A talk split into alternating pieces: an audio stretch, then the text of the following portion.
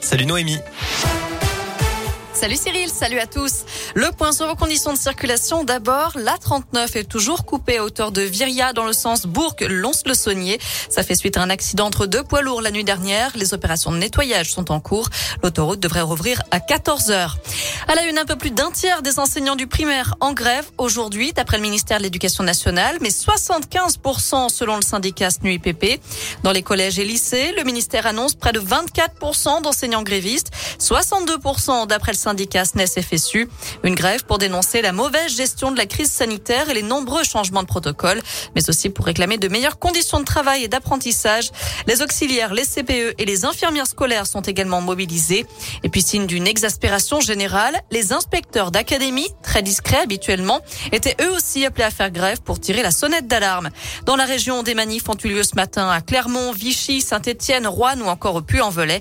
D'autres sont prévus cet après-midi à Lyon, Bourg et Dans ce contexte, les derniers débats au Parlement avec cette commission mixte paritaire qui se réunit cet après-midi pour que députés et sénateurs s'entendent sur une version commune du pass vaccinal après le vote au Sénat hier. En attendant, un nouveau record a été battu, près de 12 millions de tests réalisés la semaine dernière en France. Chiffre dévoilé ce matin par le ministère de la Santé, c'est du jamais vu depuis le début de la pandémie. Garde à vue prolongée pour l'homme interrogé depuis hier matin dans l'enquête sur la tuerie de Chevaline en Haute-Savoie. Selon plusieurs médias, ce motard lyonnais avait déjà été entendu comme témoin et mis hors de cause en 2015. Cette garde à vue vise à faire des vérifications d'emploi du temps. Des perquisitions ont également été réalisées au domicile du suspect. Christiane Taubira pourrait déclarer sa candidature à l'élection présidentielle dans la région samedi. L'ancienne ministre de la Justice pourrait l'officialiser à Lyon. Elle va en tout cas prononcer une déclaration dans le quartier de la Croix-Rousse, dans le 4e arrondissement, à l'occasion d'un rassemblement de militants pour l'Union de la gauche.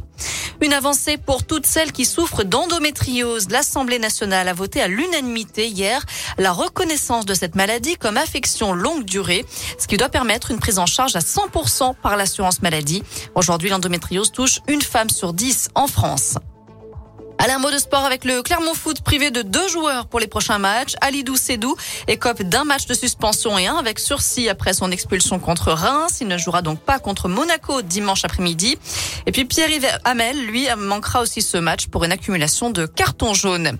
Il y a du biathlon à suivre cet après-midi avec le sprint messieurs à Ruppolding en Allemagne. Départ à 14h45 pour l'Indinois Simon Détieux. Voilà pour l'essentiel de l'actu. Jette un œil à la météo pour cet après-midi. Je crois que ça va rester bien gris dans l'ensemble. On aura quelques éclaircies en fin de journée si tout va bien. Les températures par contre sont toujours bien froides. Elles sont comprises entre 0 et 4 degrés pour les maximales. Merci